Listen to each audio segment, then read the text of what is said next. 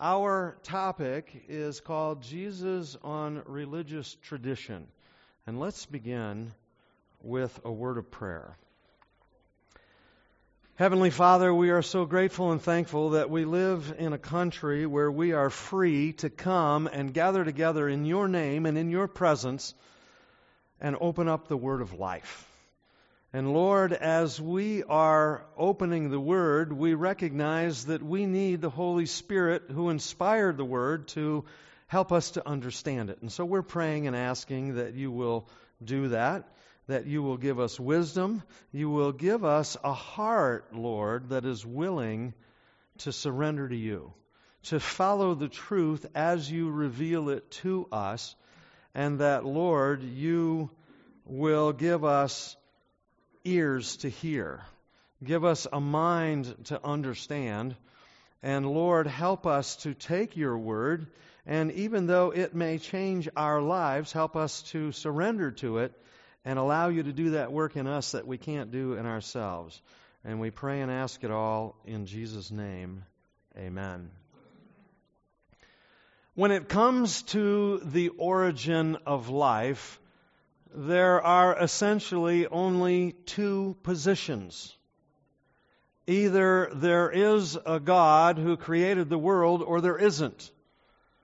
Either God has always existed and brought about the creation of the cosmos, or they all came by purely chance or accident.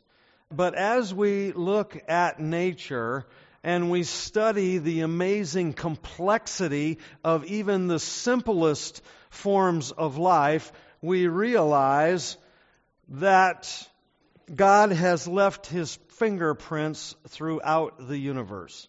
From the smallest living organism to the far reaches of the cosmos and beyond, we can find evidence for a creator God the God that shaped the world, the God that created everything out of nothing. The book of Revelation describes a vision in which John is called up into heaven, and that vision is in Revelation chapter 4, verse 1. And John says that he heard this voice saying, Come up here, and I will show you the things which must take place after this.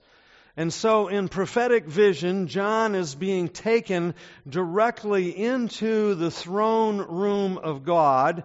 And as he is entering there, he hears the praise of all of the angels in heaven in verse 11. And they all say, You are worthy, O Lord, to receive glory and honor and power for you created all things, and by your will they exist and were created. You know, there are scientists today who still can't figure out the origin of man. There are scientists today who still can't figure out how the universe was created. And yet, at the same time, it appears that all of the angels in heaven know. They clearly understand because they say, You are worthy, O Lord, to receive glory and honor and praise and power. And why? Because you created all things, and by your will they exist. You see, friends, you were not evolved from a monkey. It was not by some cosmic accident that you are here. We were all created by a loving God. Before you existed in the womb of your mother, you existed in the mind of God. He formed you. He fashioned you. He shaped you in your mother's womb and He brought you forth into life. And the book of Revelation calls all of humanity back to worshiping God as the Creator. In Revelation 14, verse 7, we see this verse that we've been studying quite a bit of, and we're going to do more. It says, Fear God and give glory to Him, for the hour of His judgment has come, and do what? And worship Him who made heaven and earth, the seas and the springs of water. In an age of evolution, in the very last days of human history, right before the coming of Jesus to this earth for the second time, God sends out this message to the entire human race, calling us to worship Him as the Creator. I want you to notice that this message doesn't go out to just one religious group or another. This message doesn't go out to one particular Christian denomination or another. This message goes out to the entire world. It is God's final call to all of His people. It is a call for us to worship Him as the Creator God. And so that really should bring us to the question well, how do we worship the creator of heaven and earth? And we're going to answer that question tonight, but before we answer that question, I need to ask you another question, and that is how does God remind us of his creative power? How does God remind us of his creative power? Let me ask that question a little different way. At creation, did God leave us a sign or a symbol of His creative power or His creative authority? While you're thinking about that question, let me say this. The book of Revelation is the last book of the Bible. It is the book of endings. But if we want to understand the book of endings, we need to go back to the book of beginnings. Because if we are going to truly understand the significance of the monumental issues that are being played out in the last days of Earth's history, then we really need to understand the events at creation. We need to realize that Revelation's final call to worship God as the Creator has its origins in the book of Genesis, the book of beginnings. Because you see, throughout the Bible, there is this theme that is trying to define false and true worship. And remembering God as the Creator is the common thread that weaves all of that together throughout the entire Bible. It is one of the most important themes in all of Scripture. And the heart of Revelation's final crisis is over true and false worship. And so that places the worship of the Creator right in the center of it all. And so let's return to our origins.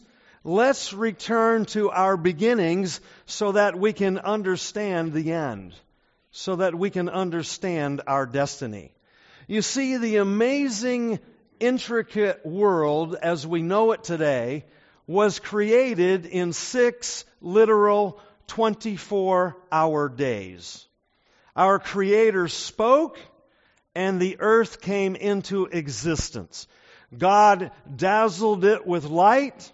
He enveloped it with an atmosphere. He brightened it with babbling brooks and flowing rivers. He colored it with beautiful plants and flowers and trees. And he enlivened it with an incredible variety of living things. And every day of creation, as God finished for that day, He said, It is good. And then came the crowning act of God's creation. Turning to the Father, the Creator, Jesus Christ said to him in Genesis 1:26, "Let us make man in our image." And then in verse 27 the Bible says, in the image of God, He created him, male and female, He created them. You see, man was the most important part of all of God's creation. Because God is love. And God wanted to create a being that would love him back, that would have free will. And so there's no greater love that God could have shown than to create a free will being. The, the human race is God's masterpiece of creation. It is the pinnacle of His creation, and we are the object of His supreme love. And after the creation of Adam and Eve on the sixth day, the Bible says that in verse in Genesis 2 verse 1 it says thus the heavens and the earth and the host of them were finished. In just 6 short days God had created all of the living things the earth out of nothing but the account of creation didn't end on the sixth day. And I want to show you this. So turn with me in your Bibles to the first book, Genesis. And we're going to go to chapter 2. If you're using one of our seminar Bibles on your table there, that's going to be page 2. Verse 1 is here on the screen, but let's read it again in our Bibles. It says, Thus the heavens and the earth and all the host of them were finished. And on the seventh day, God ended his work which he had done. And he rested on the seventh day from all of his work which he had done. Then God blessed the seventh day and sanctified it, because in it he rested from all of his work which God had created and made. And so the first thing that we see here is that on the seventh day, God rested. Now, let me ask you a question. What does it mean that God rested? Was God tired? I don't think so, because there are verses in the Bible that tell us that God does not grow weary, He does not grow weak or get tired, He does not sleep or slumber. So, what does it mean that God was tired? Well, let's try to simplify it the best we can, and let's try to give ourselves a, an example. I want you to imagine that you and I, we created something. I like to work with wood, so let's just imagine that it was a beautiful china cabinet. And we have put our heart and soul into this work, and we see it, and it's beautiful, but it's finished, and now what do we do? We grab our lawn chairs, and we sit back, and we just admire the completed work that we have done, right? And so what God is doing is He is resting in His completed work. He is looking at the world and He's saying, that is awesome. In fact, He says, very good, right? After He creates man. And so God is resting in His completed work and then He does something very special, something very significant. The seventh day Sabbath given at creation was to be God's perpetual reminder of our roots. So let's look at the three specific things that God did on the seventh day. The first thing we see there was that God blessed it. He made the seventh day an endless fountain of spiritual refreshing for His people for all eternity and he blessed it. And he blessed it with his presence. Imagine any greater blessing than being in the presence of God. And then he also blessed it by setting that day aside as a special day. And how did he make that a special day? We read there that he sanctified it, right? He set it apart for a holy purpose. He set that aside as a continual reminder of our roots. Where did we come from? He created us. And so he set that day aside for a very special purpose. The third thing that he did is he rested on that day.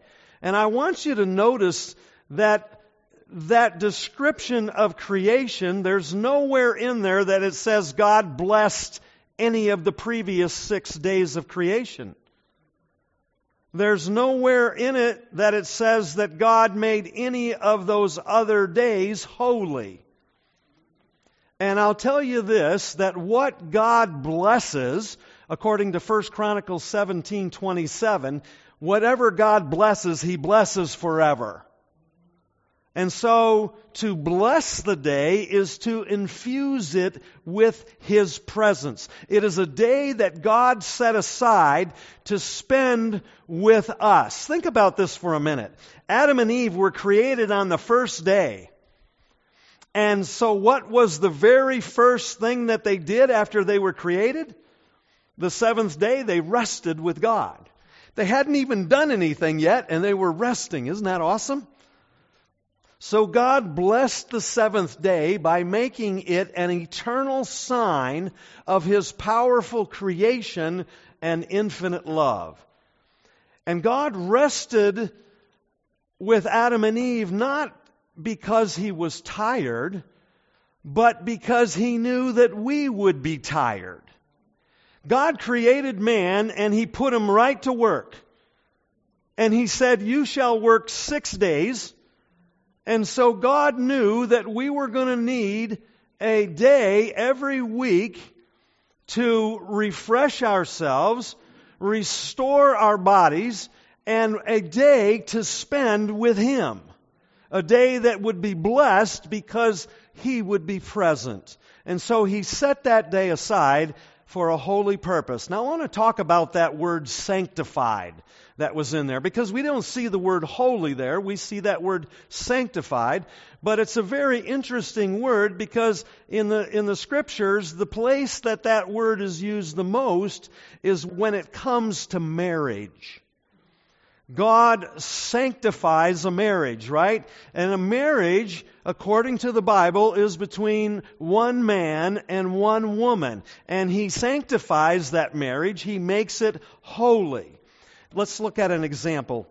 Because what we're talking about here is seven days of creation, and we're talking about one day being different, set apart, sanctified, made holy, blessed by God's presence, right? So let's try to put that in perspective. I want you to imagine that there's a man and a woman who get married, and you know them, you're invited to the wedding, and so you go, and they have a beautiful wedding, and they have a reception, and now they're ready to leave and go on their honeymoon.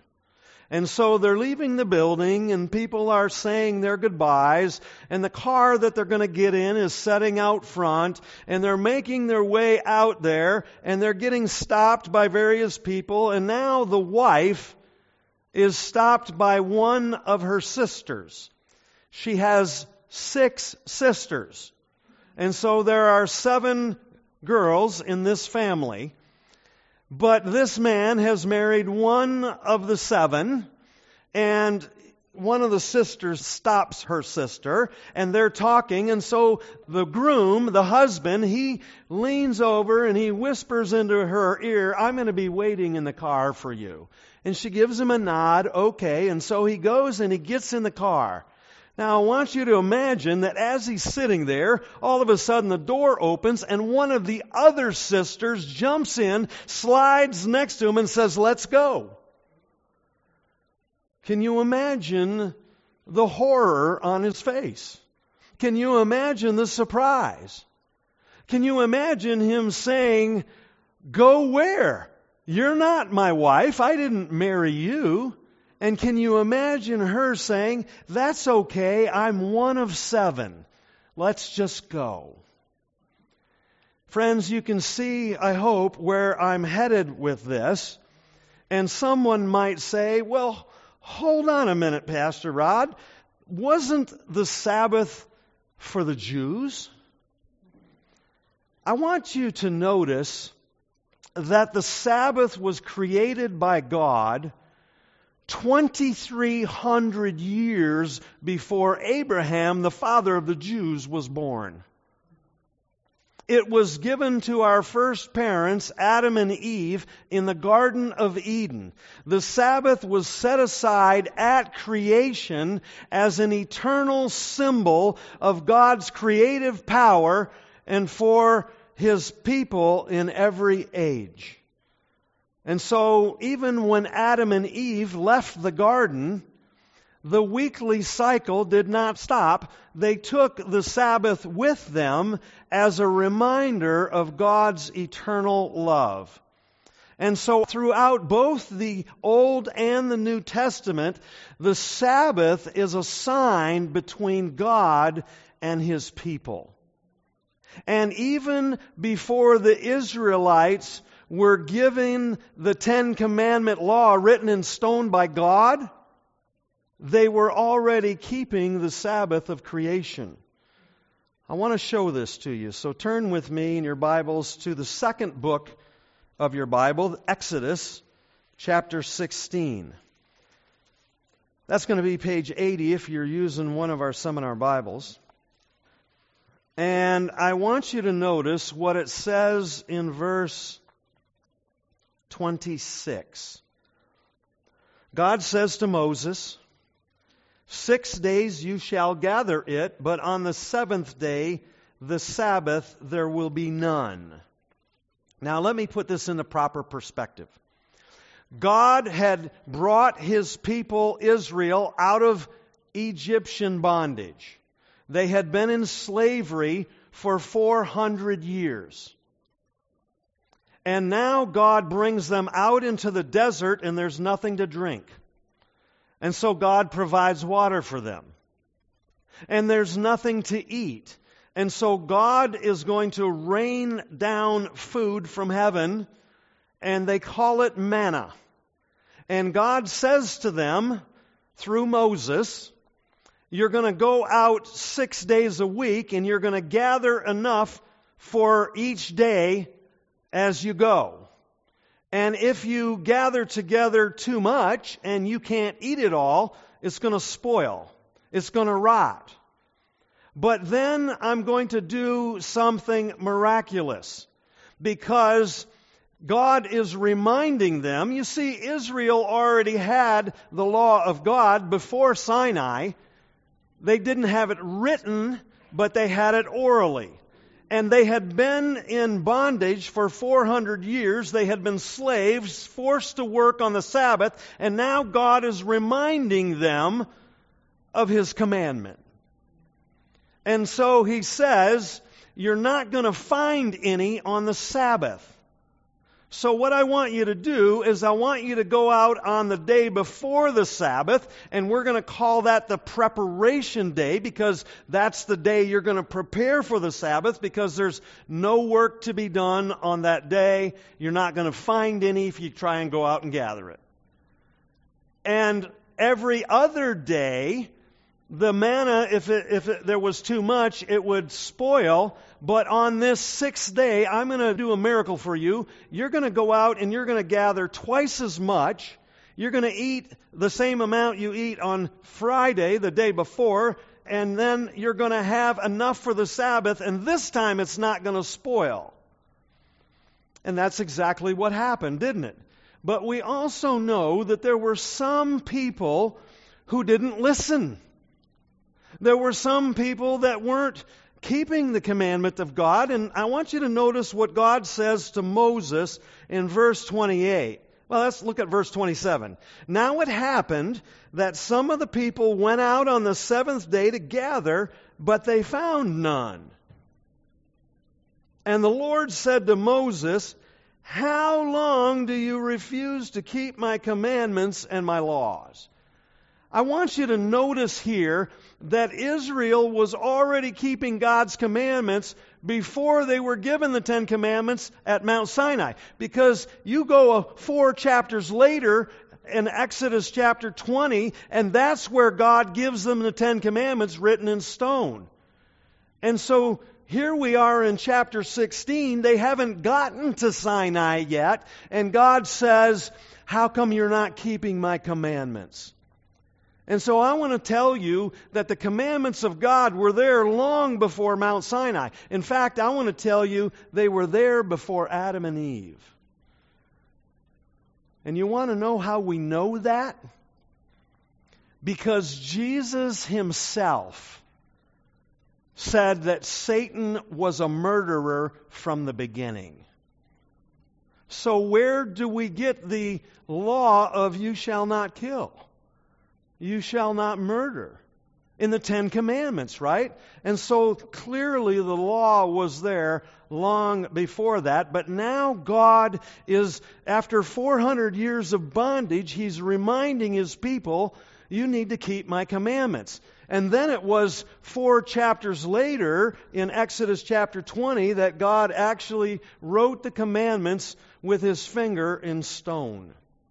I want you to notice that God didn't write the commandments in sand so that it could be washed away. God didn't write the commandments on parchment or paper so that it could be burned or hidden in a corner. Right? God wrote on tablets of stone. God was indicating to us, my law will endure forever. He didn't even entrust Moses to do it, he wrote it himself. And I want you to notice that the Bible says in Exodus chapter 20, verse 8, we get the fourth commandment, and he says, Remember the Sabbath day to keep it holy. Now, I want to point out to you a few things. First of all, I want to say that you and I cannot create a day. Can we? Am I alone in this? Am I the only one that is not able to create an eighth day? No, we cannot create a day. And you and I cannot make a day holy that God didn't say was holy. The only thing that we can do is what God told us to do to keep the day that he had made holy, holy. That's the only thing that we can do. And I want you to notice the very first word of the commandment. He says, remember. So why would God say, remember? Because he knew that in the day of evolution, that men and women would forget the Sabbath. He says, remember to keep it holy. God is calling us back to His eternal sign of creation. And I want you to notice what we've already read in Revelation 14, verse 7. Fear God and give glory to Him, for the hour of His judgment has come, and worship him who made heaven and earth, the sea, and the springs of water. Now, I want you to go back to your Bibles, and you're in Exodus 16. Just go four more chapters. Let's go to Exodus chapter 20, and I want to read the entire fourth commandment. It starts in verse 8. That's going to be page 83 if you're using one of our seminar Bibles. Exodus chapter 20 verse 8, God says, we've got, we had it on the screen already, remember the Sabbath day to keep it holy. Six days you shall labor and do all your work, but the seventh day is the Sabbath of your Lord your God. In it you shall do no work, you, nor your son, nor your daughter, nor your male servant, nor your female servant, nor your cattle, nor your stranger who is in your gates. And I'm going to stop there for a moment. I want you to pay really close attention to this last day message that we have been talking about that is going out to the world in our day. And I want you to pay attention to what it says here. In worship him who made heaven and earth and the seas and the springs of water. Now let's read the last part of this commandment, verse 11. For in six days the Lord did what? Made the heavens and the earth, the sea, and all that is in them. I want you to notice here that this message that goes out to the end of the world in the last days that we are living in is nearly a direct quote from the fourth commandment. God is drawing our attention back to the beginning. He is drawing us back to creation to remind us that He is our Creator. And I also want you to notice that in verse 10, it said, but the seventh day is the Sabbath. Notice that it doesn't say a Sabbath, right? Or a seventh day. It is a very definite article that he is talking about. He's not talking about a seventh day, he's talking about the seventh day of creation. And so it is a very definite article that he is talking about. Just like your birthday, whatever date that is, that's the day, right? Not the day before, not the day after, but your birthday is only on that one specific day. Exodus chapter 20, verse 11 says, For in six days the Lord made the heavens and the earth, the sea, and all that is in them. So he tells us why we should worship him on the seventh day, because that's the day that he set aside for a very special purpose, and he wants us to remember him through that as our creator. And then it says, And he rested the seventh day, therefore the Lord blessed the Sabbath day and hallowed it.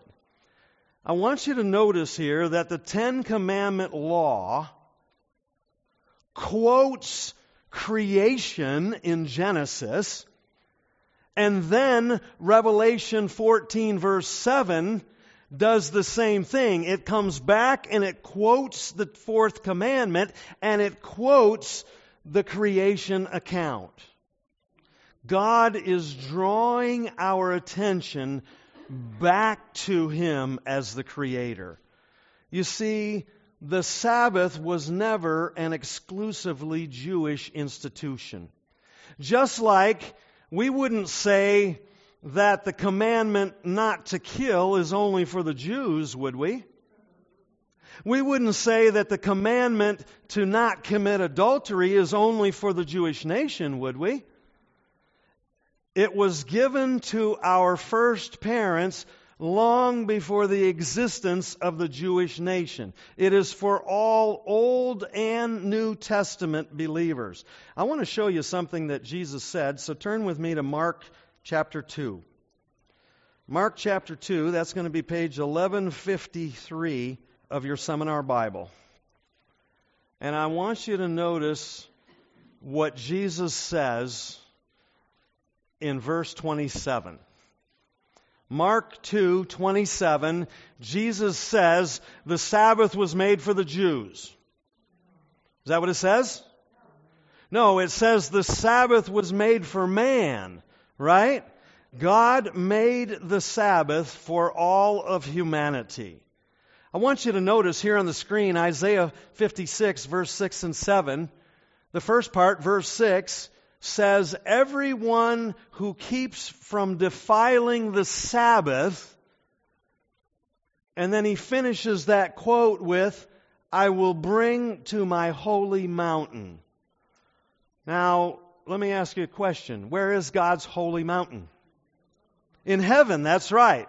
And so God says, everyone who keeps from defiling it, I'm going to take to heaven when I come back to get them. He's going to take us to the New Jerusalem. Throughout the Old Testament, the Sabbath was God's everlasting sign for His people. I want to show this to you, so turn with me to Ezekiel chapter 20. Remember, we have got to put all of the verses in the Bible together to paint a true picture of what the Bible's saying. We can't take one verse and build our Bible doctrine around it. So now we want to go to Ezekiel chapter 20. That's going to be page 975 of that seminar Bible. I'm going to start in verse 11. Ezekiel 20, verse 11. This is God speaking. He says, And I gave them my statutes and showed them my judgments, which if a man does, he shall live by them. If we keep the commandments of God, if we do what God says, He says you will live, right? Now notice verse 12. Moreover, in other words, in addition to that, I also gave them my Sabbaths to be a what? A sign between them and me that they might know that I am the Lord who sanctifies them. Here God is telling us the Sabbath is going to be a sign that you truly belong to me. If you keep my Sabbath, if you keep from defiling it, that will be the evidence that you belong to me. That you have me living in you, empowering you to keep my commandments. And so, as the angels are poring over the books of heaven, they are looking for the evidence. You can say you're a Christian, but does your life reveal that you truly have surrendered your heart to Him? God gave the Sabbath to Adam and Eve at creation. God gave the Sabbath to his people all the way up to the day of Moses. God gave the Sabbath to the Israelites on Mount Sinai. He gave the Sabbath as a sign all through the Old and New Testament of His power, not only to create, but to recreate our hearts. That is a sign between us and God. He gave it as a sign of His love to use and a symbol of His divine authority. But someone might say, but what about the New Testament? Did Jesus do away with the Sabbath? Did the disciples do away with the Sabbath? Well, let's turn in our Bibles to Luke chapter 4. That's going to be page 1183 if you're using one of those Bibles on the table. Luke chapter 4. And I want you to notice what the Bible says about Jesus. Luke chapter 4 and verse 16. The Bible says, So he, that is Jesus, came to Nazareth, where he had been brought up and as his custom was, he went into the synagogue on the Sabbath day and stood up to read. Here we see that Jesus Christ himself worshiped God corporately in the synagogue on the Sabbath. So let's think about this for a minute. If Jesus was going to change God's law, if he was going to change the day that God set aside for a holy purpose, for a day of communing with him, a day of worshiping with him, a day in his presence, do you think that Jesus would do it in such an obscure way that we would have to guess? I don't think so. I think it would be very clear we see that the legacy of his life was that he worshiped corporately on the Sabbath day. Now we already looked at this verse, Mark 2:27. Jesus said, "The Sabbath was made for man and not man for the Sabbath." The Sabbath was made for man, not just the Jew. Now, was the Sabbath made for the Jews? Absolutely, because they are part of humanity, right? But the Sabbath was made for Jews and Gentiles alike as a sign of God's power to create and His power to recreate us into His own image after the fall of man, after sin entered the world. It is a sign between us and God that we worship Him exclusively. It is a sign that we love Him supremely the Sabbath was given to us by God as a gift. God knew that we were going to need that time in our busy life Today, as we're running to and fro and going here and there, he knew that we were going to need one day a week to remind ourselves that he is our God. We can come into our worship service and we can let all of the troubles, the difficulties, the challenges of life be left outside. The Sabbath was an eternal sign between us that He created us. Notice what Jesus says in John 14, 15. He said, If you love me, do what? Keep my commandments. The implication there is that we are not to keep eight of them, not nine of them, ten of them. James tells us you fail in one, you fail in them all right? And so he is calling us in these last days of Earth's history to keep all of his commandments. The disciples came to Jesus and they were talking about the destruction of Jerusalem. And Jesus told his disciples essentially that even after his death, even after his resurrection, even after his ascension into heaven, that they were still going to be keeping the Sabbath. Because as he gave them the signs of what to look for before he knew that Jerusalem was going to be destroyed, he said to them in Matthew 24, verse 20, and pray that your flight may not be in the winter or on the Sabbath. Why?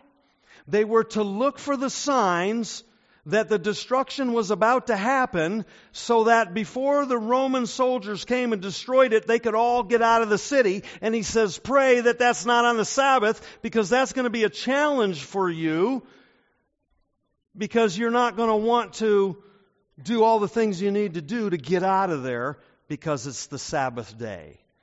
Jerusalem was destroyed in 70 AD. That's 39 years after Jesus died, rose again, and went back to heaven. Well, some people might ask, has time ever been lost? I mean, how do we really know which day today is the Sabbath day? I want to tell you that there are three ways that we can tell which day is the Sabbath. We can know from the Bible we can know from the languages of the world, and we can know from astronomy. We have a seven day cycle, and the stars can help us to understand why we have that. But you will recall that the Sabbath was mentioned at creation. It was restated in the Ten Commandments given to Moses.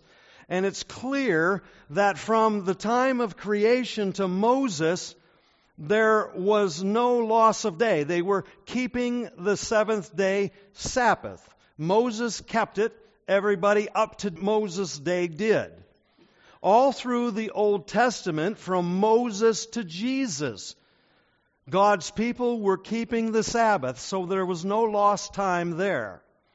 The crucifixion story clearly reveals the weekly cycle as we know it today has not changed even all the way down to our day.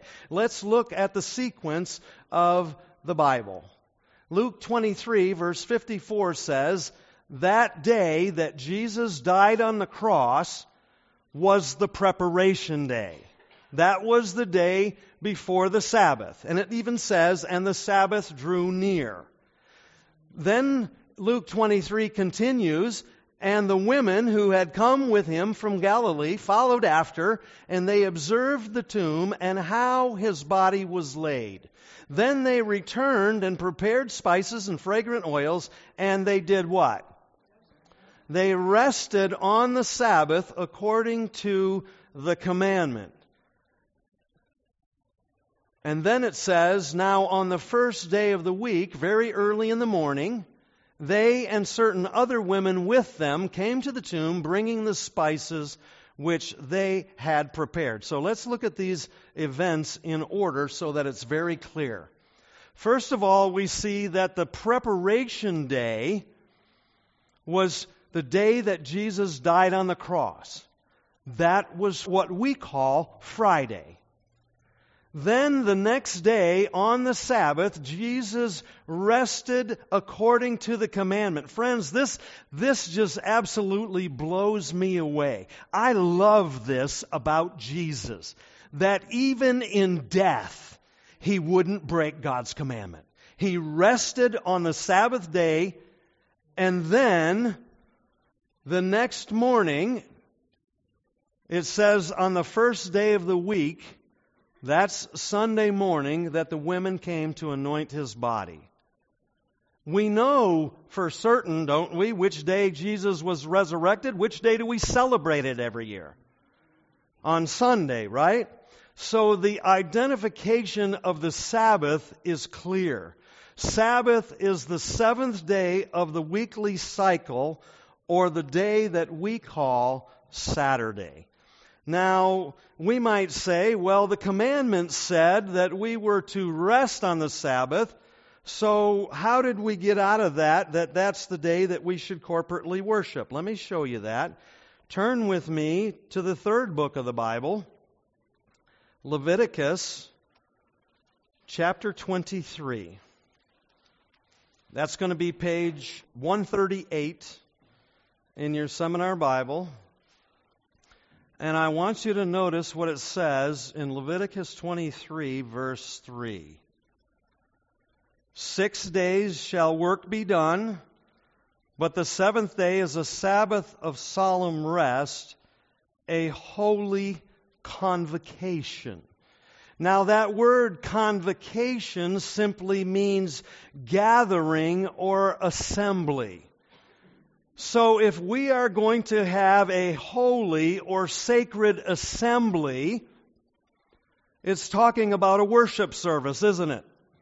And so here we see that God is calling us to basically three things on the Sabbath day in order for us to keep it holy. Number one, it is a day for us to rest from all of our regular work our trying to make an income, our trying to make a living. We are to rest from that. And I'm not going to specifically cover the second one, but you'll remember that Jesus was often accused of breaking the Sabbath because he was healing people.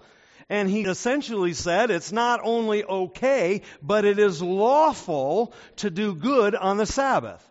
And so, if we are going to keep the Sabbath day holy, it should be a day of doing good. It should be a day of reaching out to others to try and help them to see that they need to surrender their hearts to God.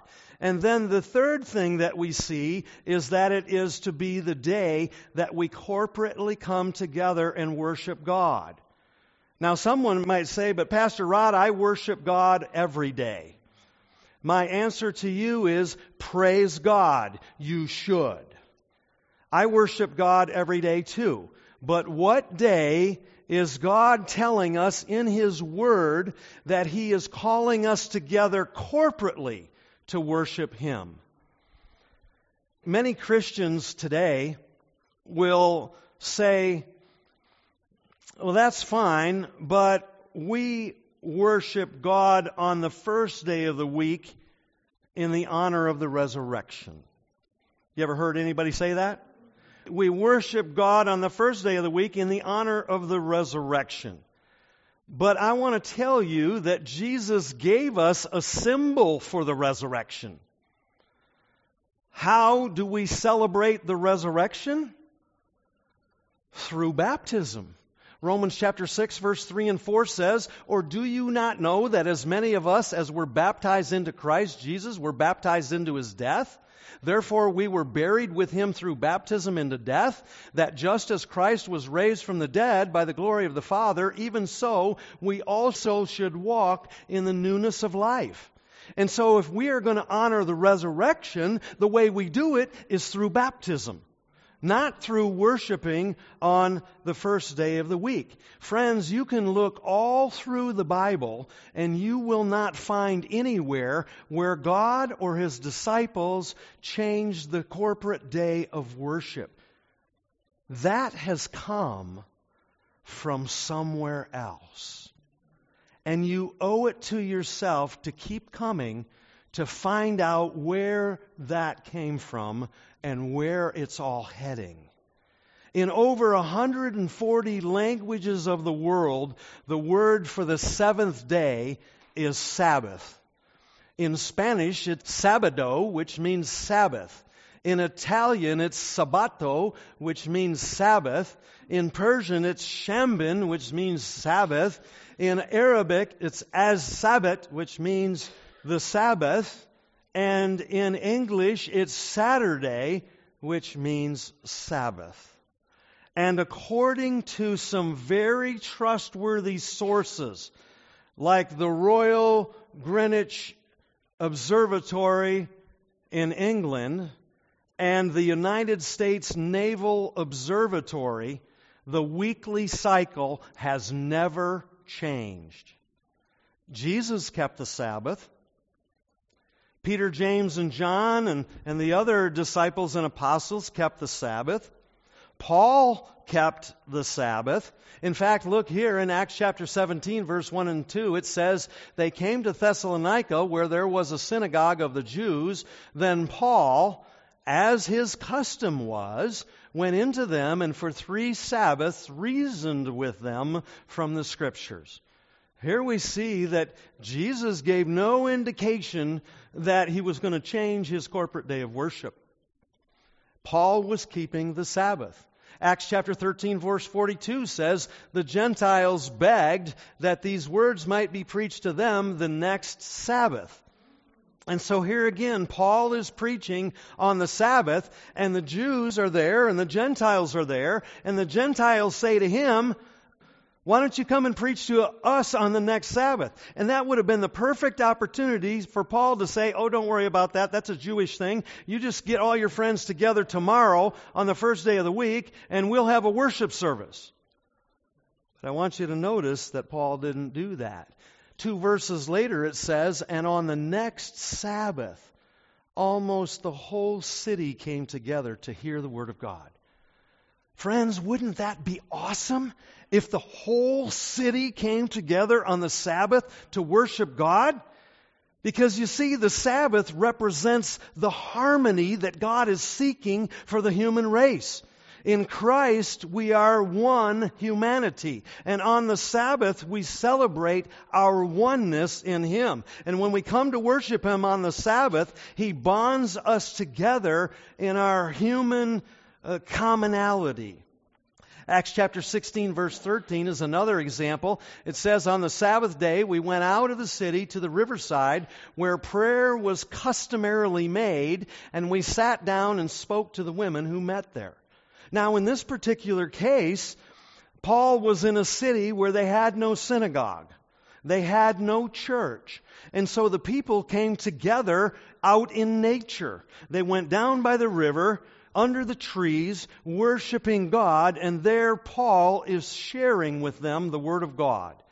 You see, friends, in these last days of Earth's history, it's the revelation of Jesus Christ. And revelation is calling us back to true worship.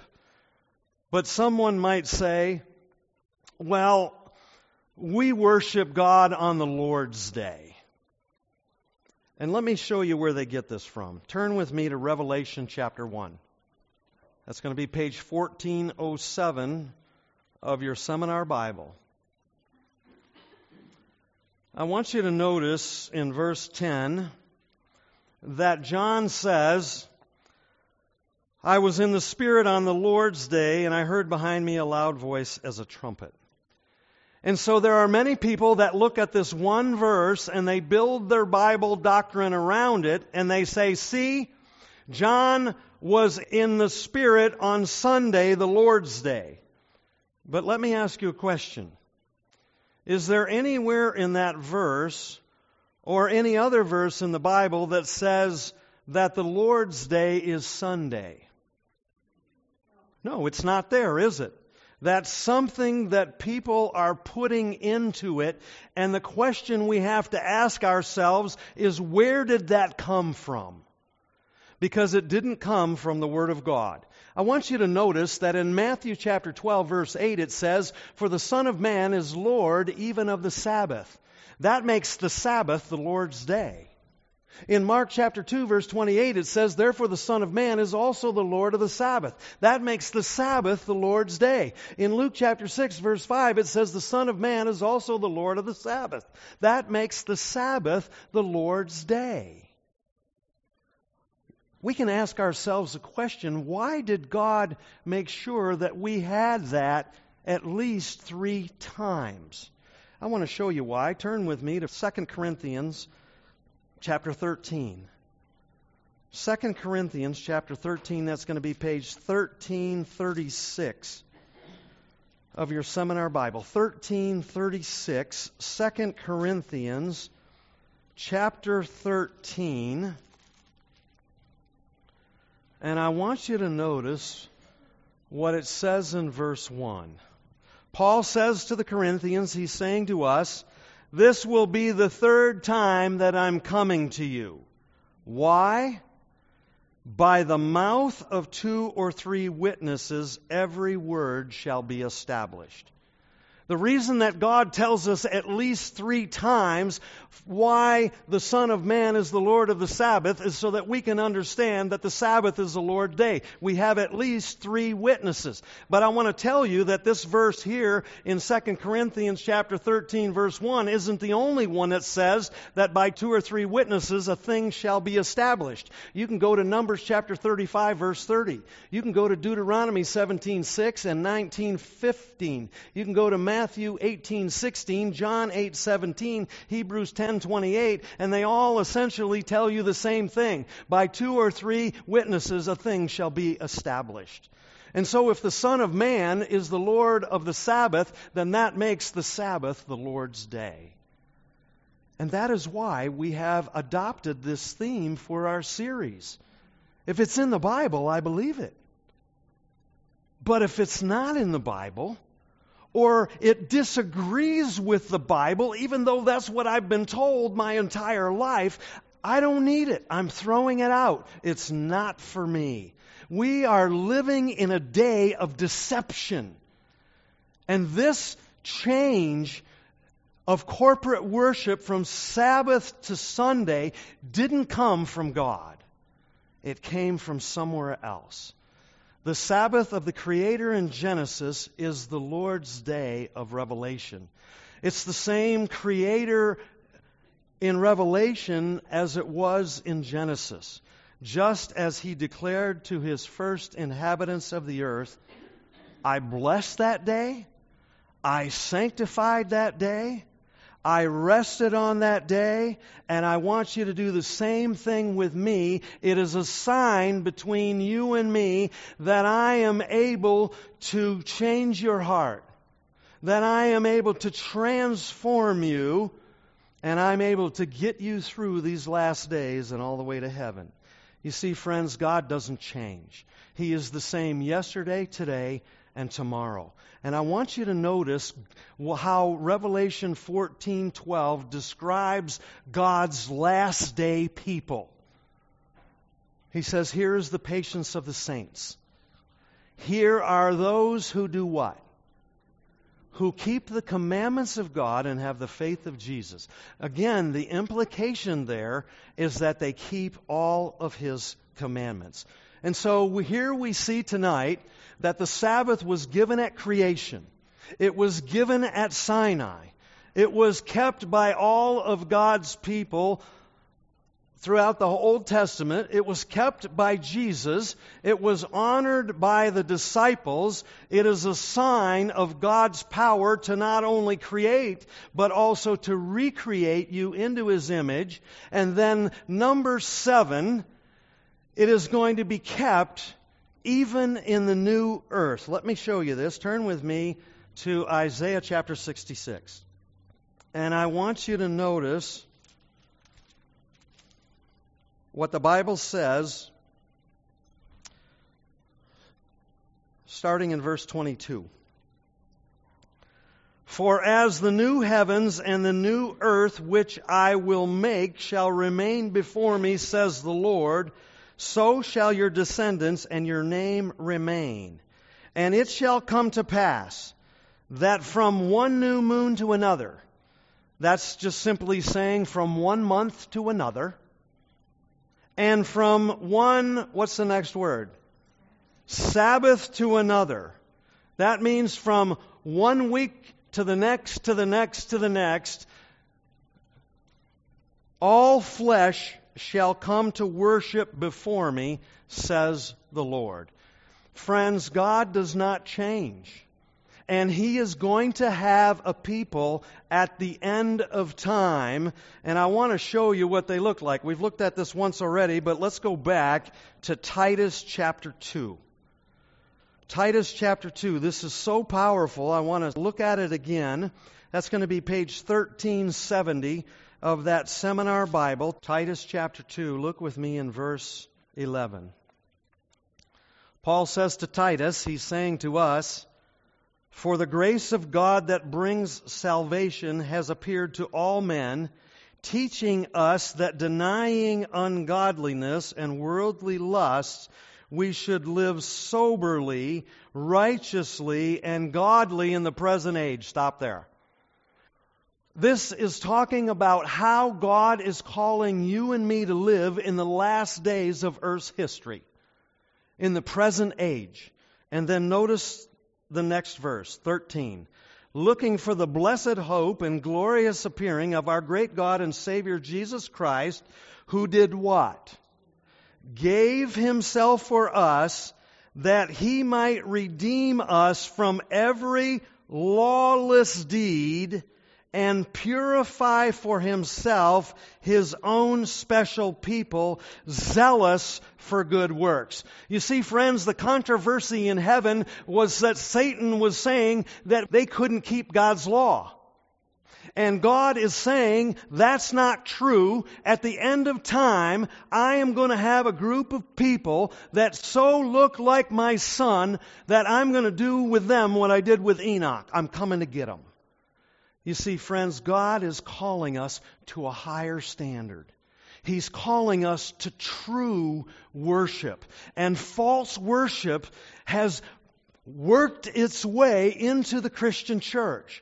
And so he's calling us back to creation. He's calling us back to remember him as the creator and to keep all of his commandments. And so the question I want to ask you tonight is that the desire of your heart? Do you want to be among that group of people that is a special people of God? People who have totally surrendered it all to Him, laid it all on the altar. And friends, I want to encourage you to keep on coming because we're going to see how all of this error has come into the Christian church and what God is calling us to do. We're starting to see that.